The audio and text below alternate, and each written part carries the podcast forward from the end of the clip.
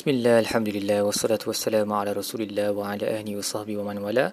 InsyaAllah dalam episod kali ini kita akan membincangkan tadabur bagi muka surat 85 Suratul Nisa ayat 38 sehingga ayat 44 Baik, ayat pertama bagi muka surat ini wallazina yunfiquna amwalahum ria'an nas wa la yu'minuna billahi wala bil yaumil akhir.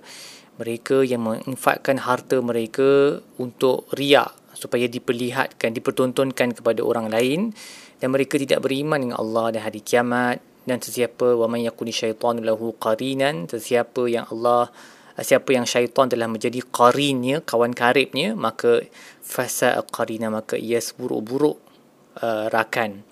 Uh, ayat ni adalah sambungan daripada ayat uh, sebelumnya yang di mana Allah sebut tentang orang yang uh, bongkak yang muqtalan fakhura um, dan sifat pertama orang yang bongkak ni adalah mereka bakhil dan juga mengajak kepada kebakhilan lah. Amat buruk sifat ni.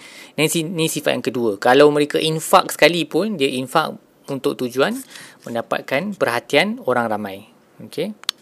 Uh, tetapi orang beriman pula disuruh untuk menginfakkan harta dengan ikhlas dan infak dah sekecil-kecil sekalipun sebab Allah sebut innallaha la yazlimu mithqala dzarratin wa intak wa intaku hasanatan yudha'ifha wa yu'tihi min ladunhu ajran 'azima. Dan Allah tidak akan menzalimi seseorang sedikit pun uh, sebesar zarah pun. Dan sesiapa yang mendatangkan kebaikan Allah akan menggandakannya. Dan baginya adalah ganjaran yang besar.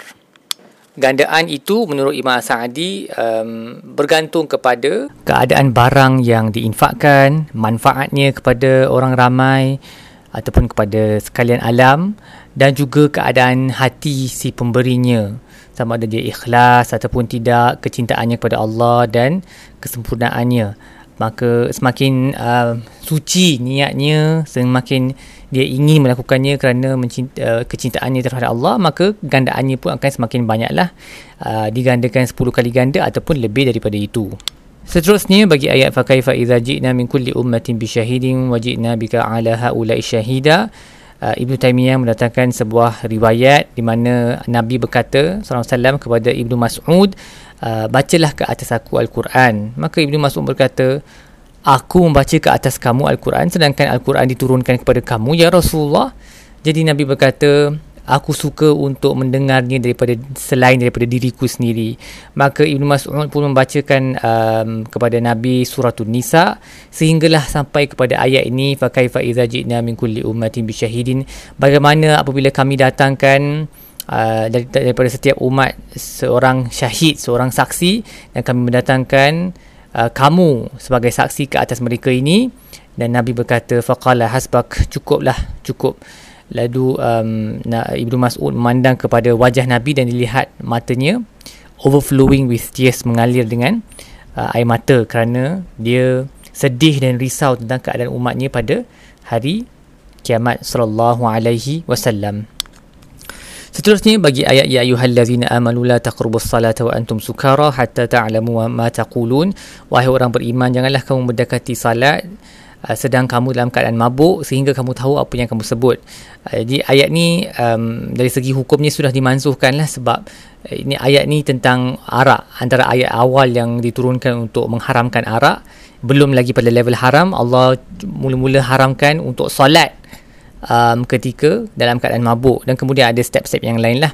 Um, jadi Imam Al-Ulusi berkata ayat ini sebenarnya menunjukkan bahawa patut bagi seorang yang ingin salat untuk membersihkan jiwa dan hatinya daripada apa-apa yang mengotorkannya ataupun menyibukkannya um, kerana jika um, taharah badan itu penting kesucian badan itu penting maka kesucian jiwa itu lagilah penting.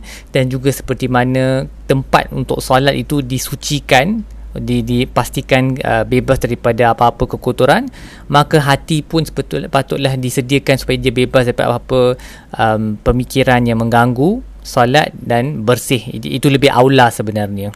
Uh, dan Imam As-Sa'adi berkata untuk tentang, tentang ayat yang sama uh, ayat ini menunjukkan bahawa adalah tidak patut seorang itu memasuki salat dalam keadaan dia mengantuk yang melampau uh, sehingga kan dia seorang itu solat dia tak tahu apa yang dia sebut dan ada hadis-hadis yang menyokong pandangan ini juga. Um, bahkan ia menjadi isyarat bahawa seseorang yang ingin salat dia patutlah uh, membebaskan uh, fikirannya dari daripada apa-apa perkara yang boleh mengganggu fikirannya seperti yang disebut tadi. Contohnya uh, menahan diri daripada nak pergi toilet. Mungkin nak pergi buang air kecil ke buang air besar ke ataupun uh, mahu makan kerana makan sudah disediakan uh, elok buat semua tu dulu. Okey kalau tak kalau tak bila dia start solat tu uh, fikirannya akan terganggu dan dia tak mampu untuk solat. Jadi walaupun ayat ni bercakap tentang mabuk tapi dia punya general hukum dia adalah anything that disturbs your focus uh, benda tu perlu diketepikan dulu. Kalau boleh buat dulu buat dulu lepas solat kalau ber, itu adalah urusan yang berterusan cuba um, bersihkan diri daripada memikirkan urusan tersebut. Okey cuba fokus waktu solat tinggalkan letak tepi dulu lepas solat baru fikir semula. Seterusnya bagi ayat um, tayammum fatayammamu sa'idan tayyiban maka bertayamumlah dengan tanah yang suci dan uh, laplah muka dan tangan kamu.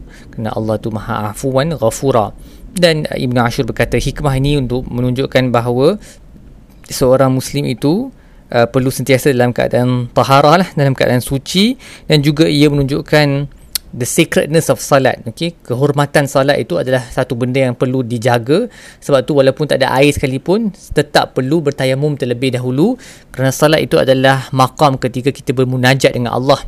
Jadi ia sesuatu yang perlu diperihara kesucian kita tu perlu dipelihara dan juga tiada alasan lah bagi mana-mana orang untuk solat tanpa bersuci terlebih dahulu kiranya tak ada air itu bukan menjadi alasan untuk seorang uh, tidak salat kerana tak boleh menyucikan diri sebab Allah dah bagi option untuk bertayamum.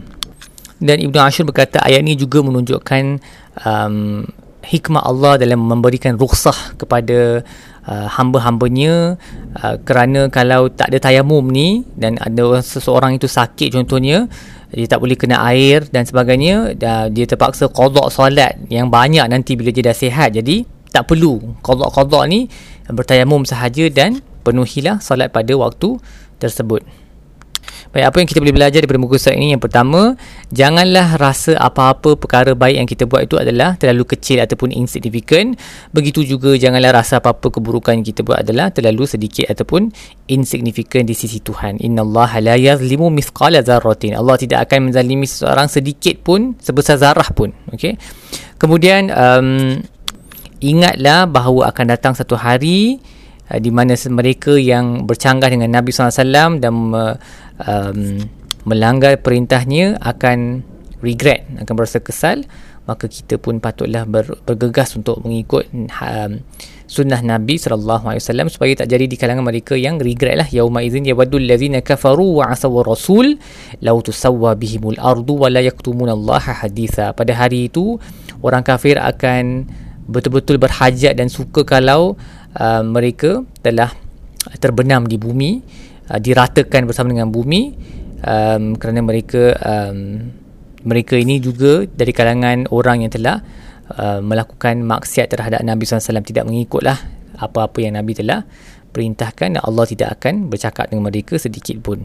Juga kita belajar bahawa syariat kita um, selalu mengaplikasikan konsep raf al-haraj mengangkat kesusahan seperti mana Allah mengharuskan tayamum apabila ketiadaan air. Dan ada banyak lagi perkara dalam syariat yang kita boleh lihat di mana Allah memudahkan urusan kita um, supaya kita tidak meninggalkan ibadat ataupun kalau ia terlalu susah dia ada cara-cara untuk terus juga melakukan ibadat tanpa menyusahkan memberatkan si pembuat tu dan apa yang kita boleh aplikasi daripada ayat ini yang pertama sedekahlah pada hari ini sedekah yang yang um, tersembunyi uh, walaupun sedikit pun tak apa. Okey dengan dengan harapan bahawa Allah akan membalasnya.